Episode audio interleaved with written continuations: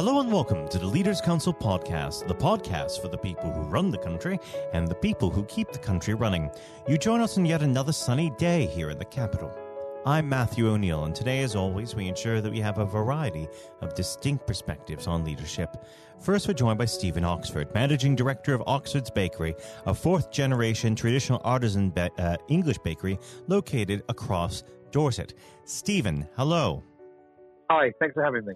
Thank you for coming on the show. Now, uh, normally we'd get straight into the subject of leadership, but considering the ongoing COVID situation, we should start there.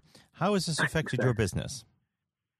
Um, it has pressed the reset button. Um, I spend a lot of my time doing things as honestly and as purely as I possibly can and wondering whether people really care. And then when something like this, a great shock to the nation comes along, it um, tends to steer people towards what they know, what they feel comfortable with, and um, places that they trust. And we, to a certain degree, benefited from that. I mean, we had to work very hard, but um, people came to us because we were there for them, because we could adapt, because we could deliver, because we could um, provide them with food when you couldn't even get uh, a delivery slot in the supermarket right. for three weeks. So for, for us, um, for us, it was uh, uh, an uh, out. We have a saying in the business, uh, saying in my family, out of adversity comes opportunity. And, and for us, it was an, an opportunity to show what we could do. Whereas I think for some small businesses, you can get a little bit overlooked. Absolutely. Now, what does the uh, post COVID reality look like for bakeries like yours across the country? Well, it's given us an opportunity, like I say, to, to, to be able to show that we can provide that. Although it used to be a, a mockery to say that nation, um, you know, the, the, we're a nation of shopkeepers. It's just not a bad thing. If, if, there's independence in there that can stay strong and, and stay together and stay organised, then they can form a backbone of, of Britain and, and, and small um, uh, sustainable food supplies, food chains locally. I'm very much a, a, um, a you know, I was going to say a champion of my county. That sounds like I'm bigging myself up, but an advocate of local food and Dorset food and, and, and, and doing things county wise. Um, I think if we are able to continue down that track, actually, without having to promote ourselves or push ourselves as hard as we used to, people will um, become endeared to it. So for us, it's a case of doing what we do, doing it honestly, doing it as best as we can. And I'm that makes me feel confident. Although I'm going to have to change business hours and adapt on almost on a weekly or fortnightly basis, I'm actually not too frightened about the future. Um, I think it's an opportunity to, to to show people what we can do. And I mean, you know, we're 110 years old, and this is our second pandemic. we went through the Spanish flu back in the very early 1900s, and um, and we adapted then through two world wars as well, and uh, uh, and many many uh, adverse situations. And so it's a chance to show what we can do. And if that means that I have to change to back to home deliveries, as my great grandfather did by horse and cart back in the early 1900s, or or whether it means that we have to extend retail hours or change our offering, then I'll do it because yes, I enjoy baking. Yes, it's my family business, and yes, it's that. But my ambition is to uh, the continue, you know, the continuation and success of of the Oxford's brand, of the Oxford's Bakery name. So I'll adapt, and, and I'm positive we can to to to to, uh, to some great degree uh, with with some success too. Absolutely fantastic. Well, we should move on to the subject of leadership. Um, I always like to start this part of the conversation off by asking the same simple question: What does the word leader mean to you? Well, I, it's difficult because uh, although I um, like to lead from the front and I like to lead together, if I am, and this is only in very small matters of small teams, um, I find it difficult to be viewed as a leader um, because you always see yourself as a normal guy, uh, you know, whatever situation that is. And my son um, was ill about uh, six months ago, just a week off school with a with a cough and cold, not a current climate exception. But um, I, he said, "I want to work for the bakery one day, Dad. I want to, I want to, I want to be the leader of, of Oxford's Bakery." And that's that was the word he used. So I looked back at that because I said, "All right," because I had some time to kill fill out your job description, fill out, fill out um, an interview form for me and tell me why you would do it. And he wrote this, and I've, I've written it down. It is because I will teach people well, and I will help them if they are doing the job wrong, and I will always be the first one there. And that, uh, I cried when I read it. He was seven at the time, and it, and it really evoked emotion, and it encapsulated everything in in the three very simple sentences of, of, what it means to be there for people and to um, to inspire people and to motivate people and encourage people and give people belief and trust in someone that someone knows the direction that you should be going in. And I feel a bit silly, and my friends will laugh at me, even referring to myself as the leader. But I am, I am the, the manager of a business. I, I, have to acknowledge that. I'm also just a normal bloke at the same time who gets took the Mickey out of by all his pals, like everyone else. Um, but those things are, are key, are crucial. That people can look at you and trust in the process that you're going through, and trust in your ideas, and then your ability um, to see them through, your your desire and determination to see them through, and that is what that is what distinguishes someone uh, as a leader compared to someone who might be full of ideas but can't push them through, or full of determination but with no direction. I think a combination of those things, um, summed up very nicely by young Eli John Oxford, age seven in 2019. and how would you describe your personal leadership style? And very democratic. I ask everybody what and how they think about a situation. I have my ideas, but I want to listen to everyone's first. That started out of reassurance. When I started in my business, I was 21, 22 with no teamwork experience. I was a, a DJ, a nightclub DJ into the music industry before I joined my father's business. So I w- worked on my own a lot, in control of what I did too. Um, and then I was uh, given the task of having to guide people much older and much more experienced than myself from a traditional bakery making lots of large white tin loaves, which were very popular but not very fashionable at the time, into a more um, uh, a modern uh, style with, with, the, you know, you associate with sort of sourdough breads and, and laminated pastries that you see on every uh, bakery in London these days. Um, and so I started bore out of uh, me asking, "What do you think of this? What do you think of that?" But I found that really beneficial because people were able to give some direction.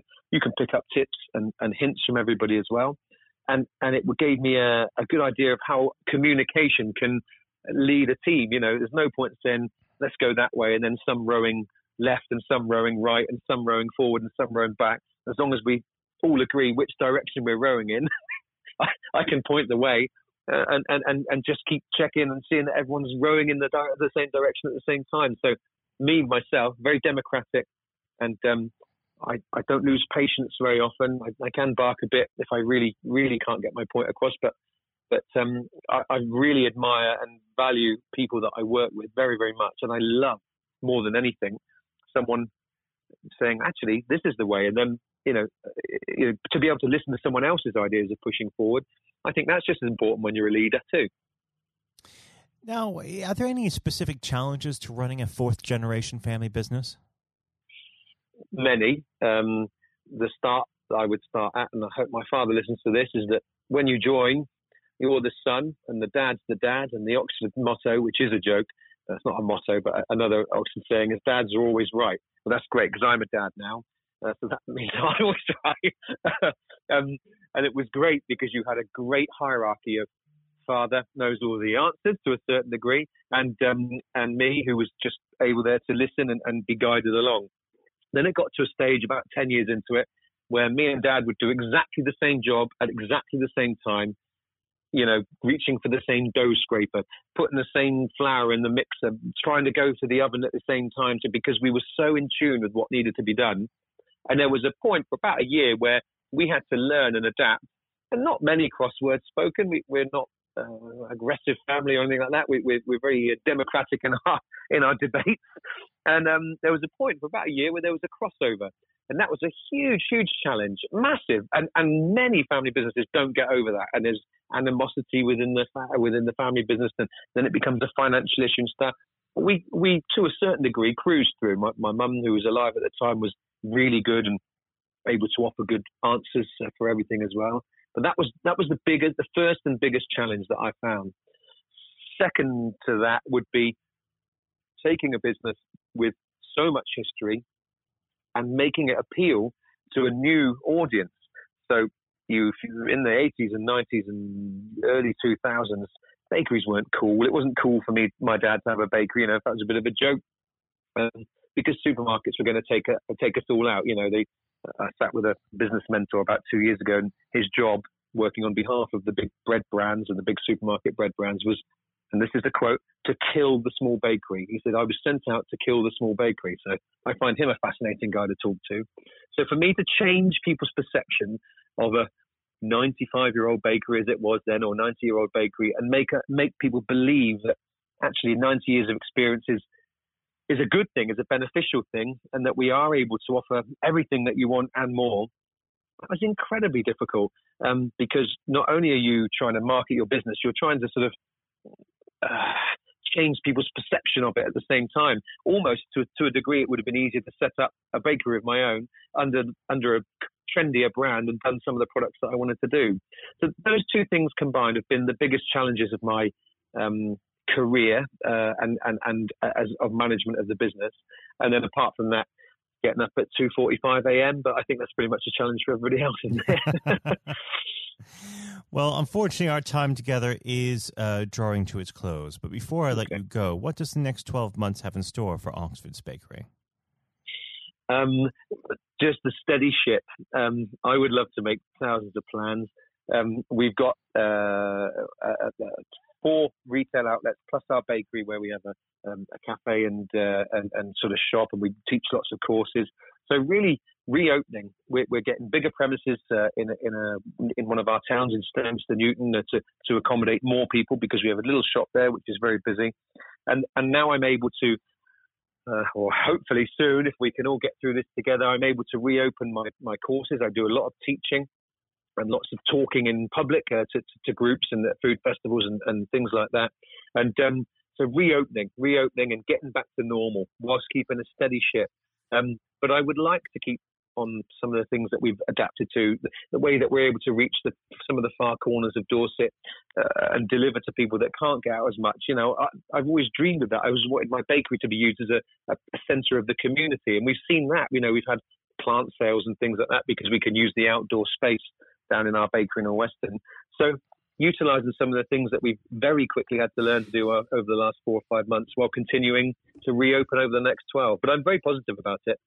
Well, fantastic, Steven. I do look forward to having you back on the program at some point in the future. But for now, Steven, thank you. Many thanks. That was Steven Oxford, Managing Director of Oxford's Bakery.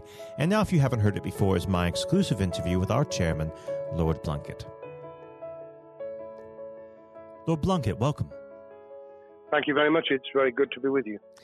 Um, well, of course, uh, nothing is being said uh, at the moment other than COVID 19, uh, which uh, we must touch on. Um, what would your message be to small businesses who are trying to keep going?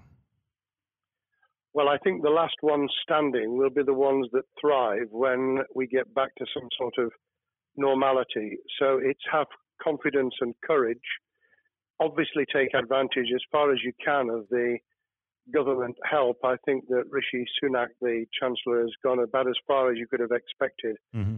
in the circumstances. There are obviously small businesses that fall between the cracks, those who uh, don't have um, defined premises, can't benefit from the business rate waiver, uh, have not really been able to demonstrate that they can uh, adhere to the PAYE for furloughing staff, and of course whether they can receive the the grant, ten thousand or twenty five thousand. All, all of those who can uh, are obviously able at least to benefit from that for the time being, and look to the future. But I think the second thing to say, and they don't need me to tell them this as a politician who who did once do a business studies qualification, which is that it will be a different world, and being able mm. to hmm. think about how that world will look in a year's time and be creative about it and learn from not just what's happening to you at this moment in time, but to others around you and the sector that you're working in, that will be really important.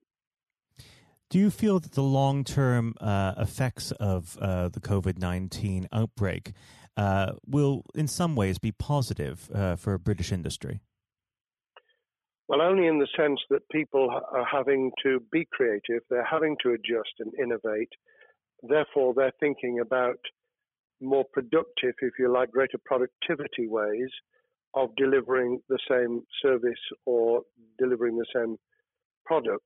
And in that sense, I think we'll have temporarily at least very much higher unemployment than we've become used to, but we'll probably have a burst of productivity, mm-hmm. which will help with the recovery. Whether it will help with the inequity of the way in which our economy is imbalanced, both between services and product productivity and, and the production of goods and services, I'm not sure.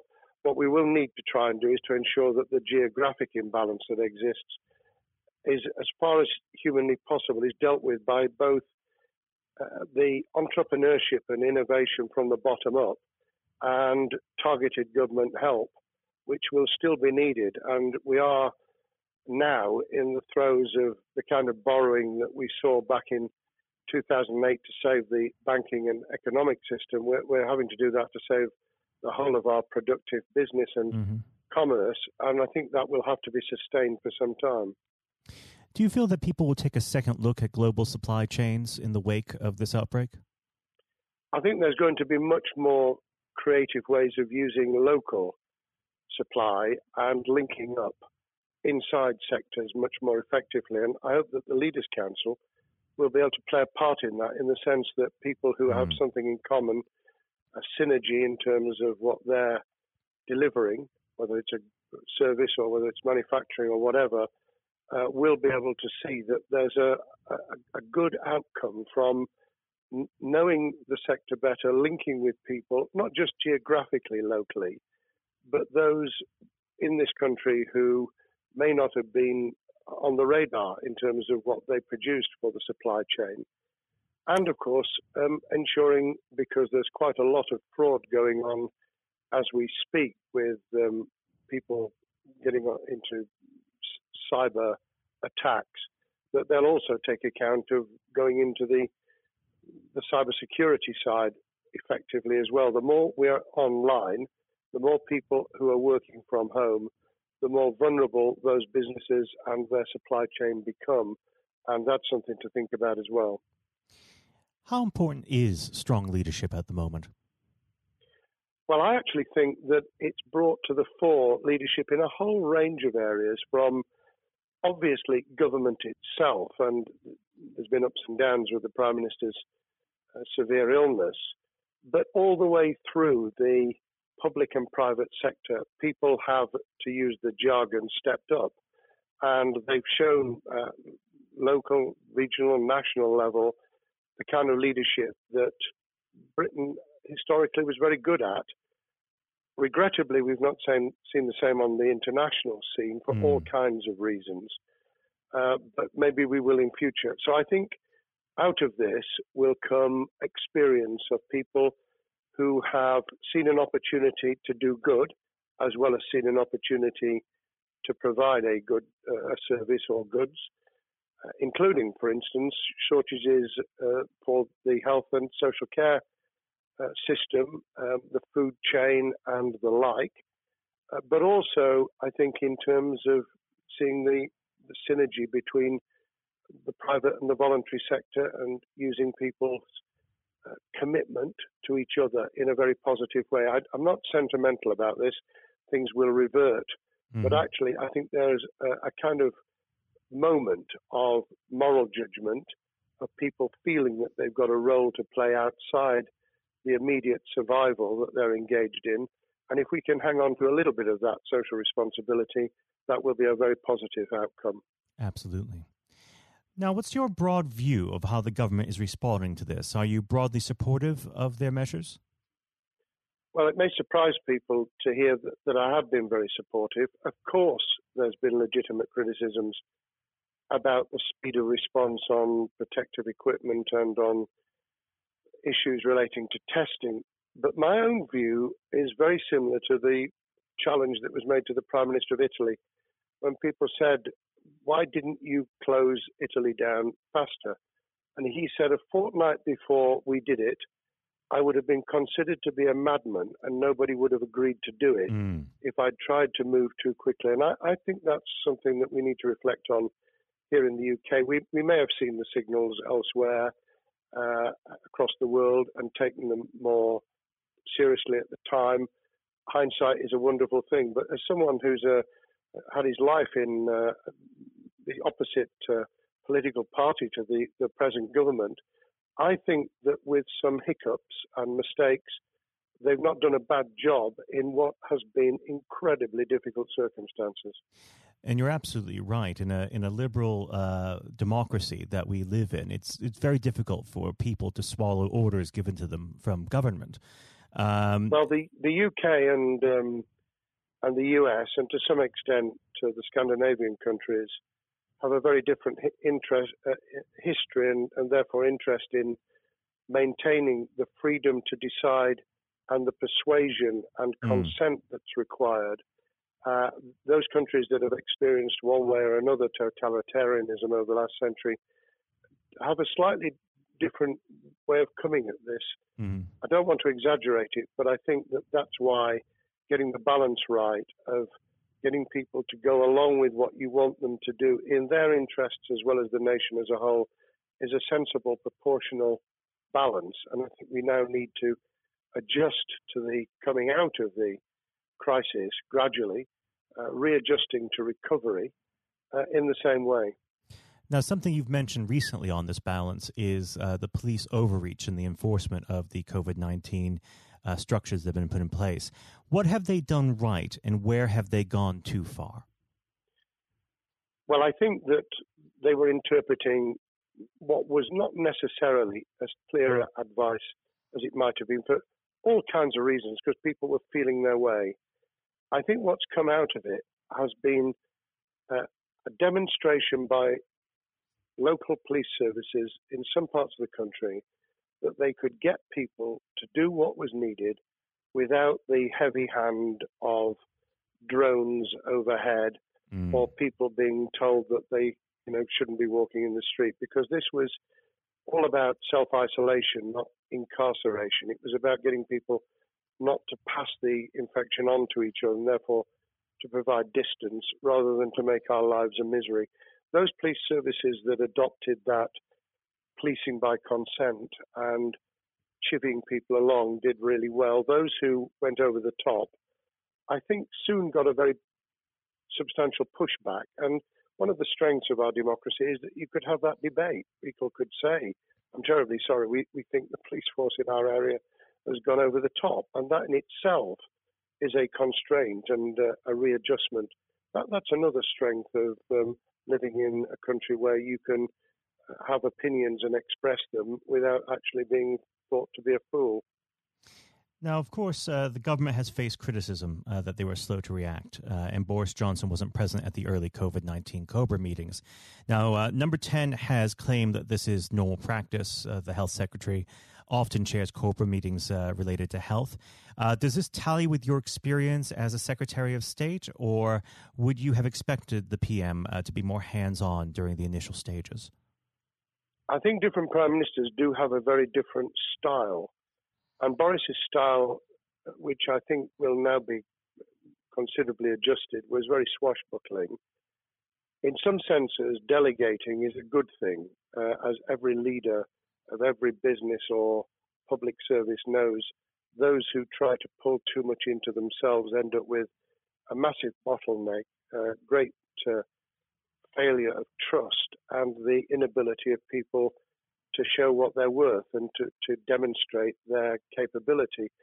So I, I, I'd be very wary of jumping in and saying he was wrong to delegate the essential Cobra meetings. What I was surprised about was that he didn't um, chair the first couple because mm-hmm. my experience with Tony Blair for the eight years I was in cabinet was that Tony was a great delegator, but he would get a grip to begin with, watch what the difficulties were, and then give people direction and confidence to be able to get on with it. So looking back, I think Boris himself probably thinks, God, I wish I'd spotted the signals from elsewhere in the world more rapidly and I'd just been there. However, this also raises another issue. All of us in positions of leadership need good teams around us. Mm-hmm. I think after this is over, he will be assessing those who really did step up and those who demonstrated their inadequacy. I think we'll probably end up in a year's time with a much stronger cabinet than we have today. Well, absolutely. And of course, uh, we've seen a, a significant uh, drop in the visibility of uh, certain special advisors like Dominic Cummings uh, during this uh, entire period. So it'd be interesting to see how that pans out. Um, well, now, it certainly readjusted the role of those behind the scenes with those who should be taking the decisions, having received advice. Obviously, there's been a complete transformation in the profile of experts, if I might use that term, who'd previously been denigrated. Mm-hmm. Scientists, medics, people with behavioral science uh, understanding. My only criticism was were we getting wide enough advice? Were we narrowing it too much to a couple of key centres in London? But that's because I've always been adverse to everything being London centric. I think there's great expertise, wisdom, experience out in the sticks, and uh, we should use it. Uh, rightly so. Um, now, was pandemic planning part of your time as a minister, particularly perhaps uh, when you were Home Secretary? Well, it was, but it was on the back of risk arising out of counter-terrorism measures. Right. Uh, I was the Home Secretary for three months when the attack took place in September 2001 on the World Trade Center and beyond. Uh, we did an enormous amount of uh, scenario planning, both desktop and, and real. On the back of that, it was very heavily orientated to future developing terrorism risk. I certainly got involved with talking about pandemics. I remember being at a seminar in Edinburgh where the university there had done a lot of work itself on the issue of pandemics. And of course, we, we saw SARS and other things emerging. I, I think it would, people have criticised the government for not picking up the report from 2015, five years ago. I think that what happens is human nature kicks in you deal with what you're immediately faced with.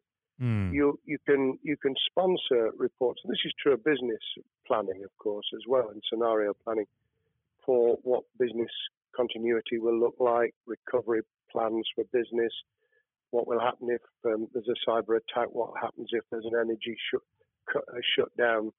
Um, these kind of things you, you can look at, but you're immediately turning your eyes to what's in front of you. And had we picked up a bit more on the danger from Ebola and SARS and what have you in the past, then we might have said, what if something hits us in the developed nations that we don't have a vaccine for, mm-hmm. that we can't immediately whisk up uh, protective materials or equipment or, for that matter, medicines that help with recovery, all of which we now see are a danger. I think this will make an enormous difference to the planning for the for the years ahead. I hope it will be widened so that we don't just look at what's happened, but very rarely do you see something exactly repeat itself. Some of the circumstances will be, but others won't. So that's why I've put emphasis in what I talk about on looking at the other virus, the cyber attack uh, scenario, mm-hmm. which could be just as dangerous in a a world of just-in-time provision. One of the miracles of uh, the modern developed world, except for the very poor, has been the distribution of food. A lot of it on computerized, uh, technologically advanced systems. If that were to come down, we'd be in real trouble. So I think we need to think those sort of scenarios as well. So, have a full plan across uh, both sectors uh, biological warfare, pandemics, and uh, cyber warfare. Yes, and to do so on different levels. I think, again, thinking of thinking global but acting local, we mm. need a lot more to think about what would happen if something took shape that actually broke down those national and global chains and how we would cope. And without, uh, obviously, we've got enough fear and anxiety to last a lifetime. Without uh, creating even more anxiety, we can think about those things for the future in a more rational way, I think. Now, aside from the physical uh, threat of the virus, one of the things that people are vastly worried about is the effect on uh, the economy, not just national economy, but also the world economy. Um, now, it, has been said by certain parties, um, and uh, I'd like to garner your uh, thoughts on this. Is there a danger of the effects of the lockdown being even worse than those of the virus? Were it be prolonged, I fear that that balance would tip the other way. It is about proportionality. It is about balance. It's the wisdom of Solomon, really, to to get the moment right when you start to move and then to move quickly. There's no doubt whatsoever that we are stocking up, not just on the economic and employment front, which will be devastating enough, but on the health and social well-being front, enormous challenges, and they will need careful handling because there's a lot of people whose lives for a variety of reasons, are at risk in the future on a scale that we've been dealing with over the, the um, immediate handling of the pandemic, concentrating really hard on those affected by COVID 19, those sadly who have died or been seriously incapacitated, that will roll over into the economic, the social, the mental health, and cultural well-being of the nation, and that will need all of us to pull together as well. Absolutely. Now, do you believe the government's doing enough for business? I think that the speed of reaction once the scale of the pandemic was clear was very good. I've praised Rishi Sunak for his action. Uh, remember, a chancellor who only just come into office was planning to deliver the budget in the middle of March and has had three, at least three equivalent budgets since. I think he's handled it very well. Understandably worried now about what we're doing to our economy. The level of borrowing is sustainable because of low interest rates, but it reaches a point, of course, where it tips over so that you can't then do the kind of structural investment requirements that the government were laying out before and in the March budget. And mm-hmm. those will have their consequences as well as a planned payback over many years. I think we've learned something over the last few months. We, we needed to take immediate action. We don't want another round of austerity equivalent from 2010 through to 2019. I don't think the nation, on the back of what's happened and the challenges we have, could take that and therefore we need a different plan, economic plan, over a much longer period, just as we did from the Second World War all the way through to 2002, when the final American loans were paid off. Now, of course, uh, one thing that's on everyone's lips um, how much longer do you believe uh, that the lockdown can go on for? I believe that we need to be substantially back in action as an economy in June. This obviously is led in terms of places where people would meet in large numbers, having to uh, adjust to the fact that it will be longer for them. And sadly, that will involve business closures. It's why the Chancellor extended the furlough scheme to the end of June Mm-hmm. But unless we, we get things moving in June, I think we'll run into the summer where all kinds of services and industries will have a chain reaction effect. And what happens with one will then have a major impact on another. And then you get the skittle effect where things get knocked down that you hadn't perceived were going to be affected. So I very much, I were in government, and I always think of things in that context, what would I do if I were in government? I would be on the side from the second week in May, on the side of the Hawks in terms of saying we've got to start moving and we've got to do so with the collaboration and cooperation of the public who have got the message, who did behave, who responded magnificently. Let's try and get back, perhaps, you know, doing things differently for a time, but substantially getting back to business as usual. Unless we do that, then those areas that can't and wouldn't expect to be back in action immediately get pushed further into the middle of the year and the autumn, and then they become unsustainable. Now, of course, um, one of the other major developments we've had recently are the changes in the uh, the Labour Party. So, if we could just uh, speak on the Labour Party for uh, a while. Um, this might sound like uh, an obvious question, but uh, how does uh, Sir Keir differ from Mr. Corbyn? Well, I'm biased because I believe the Labour Party um, has come out of four and a half years of a black hole of a nightmare, mm. where it neither represented a, a, a uh, credible opposition nor uh, an electable government. And the combination was to let those who supported the Labour Party and needed some of its policies uh, let them down very badly. Sir Keir Starmer both is a highly intelligent, uh, professional lawyer who, as Director of Public Prosecutions, led the service well uh, had to take difficult decisions at a time of austerity, understands the world beyond Labour members, but has been able to do business with those who originally supported Jeremy Corbyn mm-hmm. and was able to command support from them. His creation of a balanced shadow ministerial team has been very encouraging. Um, I, I, supported Lisa Nandy, who he's made Shadow Foreign Secretary, because I thought she understood the north of England and uh, the uh, the disaffected Labour former Labour voters.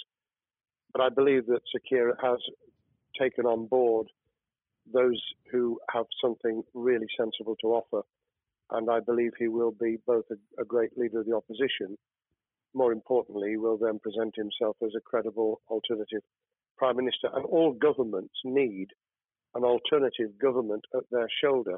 Mm. Uh, it was true of us from 97, and it took the Conservatives some time to recover and to get to that position, but they did, and the Labour Party will, and that's crucial for our democracy. All of us need to understand and appreciate that a living, breathing, functioning democracy requires uh, a credible, confident, and uh, in many ways uh, supportable opposition, as well as a government that we clearly want to do well, because none of us want, as we didn't with the COVID crisis, none of us want the government to fail. We want to see our economy recover. We want our social well-being to t- be taken into account. We want to overcome deep seated inequality and poverty. And we want to do it with enterprise and entrepreneurship and business playing their role. And that is about leadership nationally, locally, in the private and the public sector. People with ideas, with confidence, with the ability to pull teams around them. Above all, to have some idea of what it is they want to achieve and a very good idea as to how to achieve it. Now, of course, one of the biggest problems Keir is facing will be tackling the party's anti Semitism problem. Uh, there has been a recent internal report that has been quite damning. Uh, what's your response uh, to that report, and what does Keir need to do in response? Well, there are two reports. One, which is being produced by the Equality and Human Rights Commission, uh, which he will, and has already indicated, will implement in full the second was a leaked report put together by the supporters of Jeremy Corbyn, 800 pages of private uh, interchanges on social media, which he has, uh, Keir Starmer set up an investigation to identify uh, who did it, who leaked it, what the content was, does it have any salience and lessons for us, and where necessary, action will be taken. So I hope that uh, as he moved very quickly to reassure the Jewish community, so he will be able to take the necessary steps to back up that reassurance with the kind of actions that says that this was a blight on a historic great political party that all of, us, all of us were ashamed of. We've been able to put that behind us and to move on to facing the future with confidence. What's the one king, uh, key thing that Sir Keir needs to do to restore Labour as an election winning party?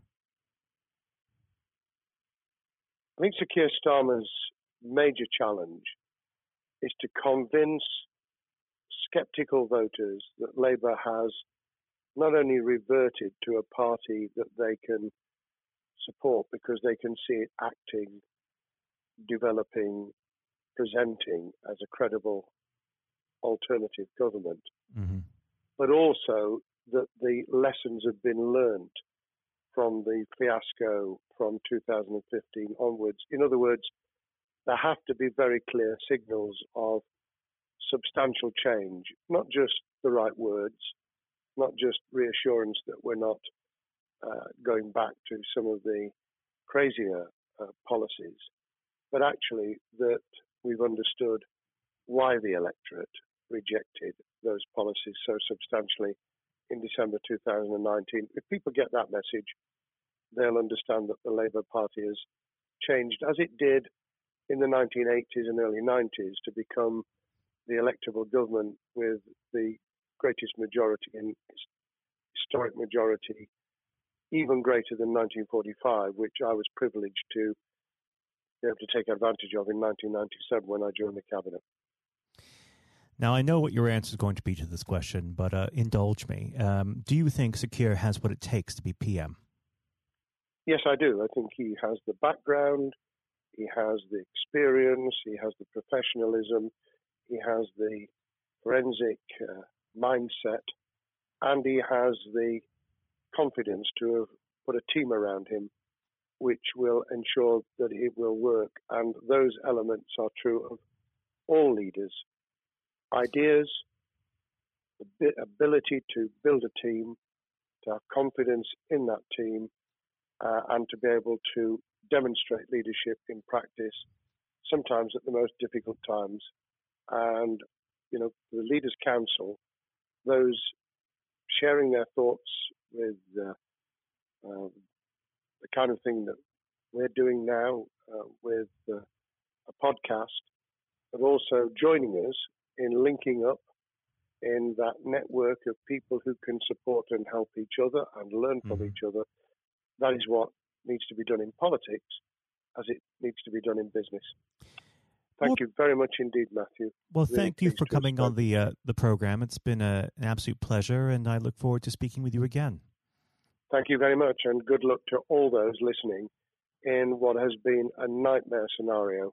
Good luck for the future. Have courage have confidence, and yes, listen to those who know more about business than I ever will.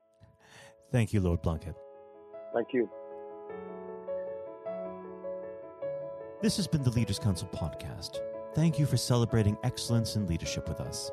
I have been your host, Matthew O'Neill. Until next time, goodbye. Thank you for listening to our podcast. The views expressed within the podcast do not reflect the views of the Leaders' Council of Great Britain and Northern Ireland, its parent company, or subsidiaries, members of staff, other guests, or any other person therein associated.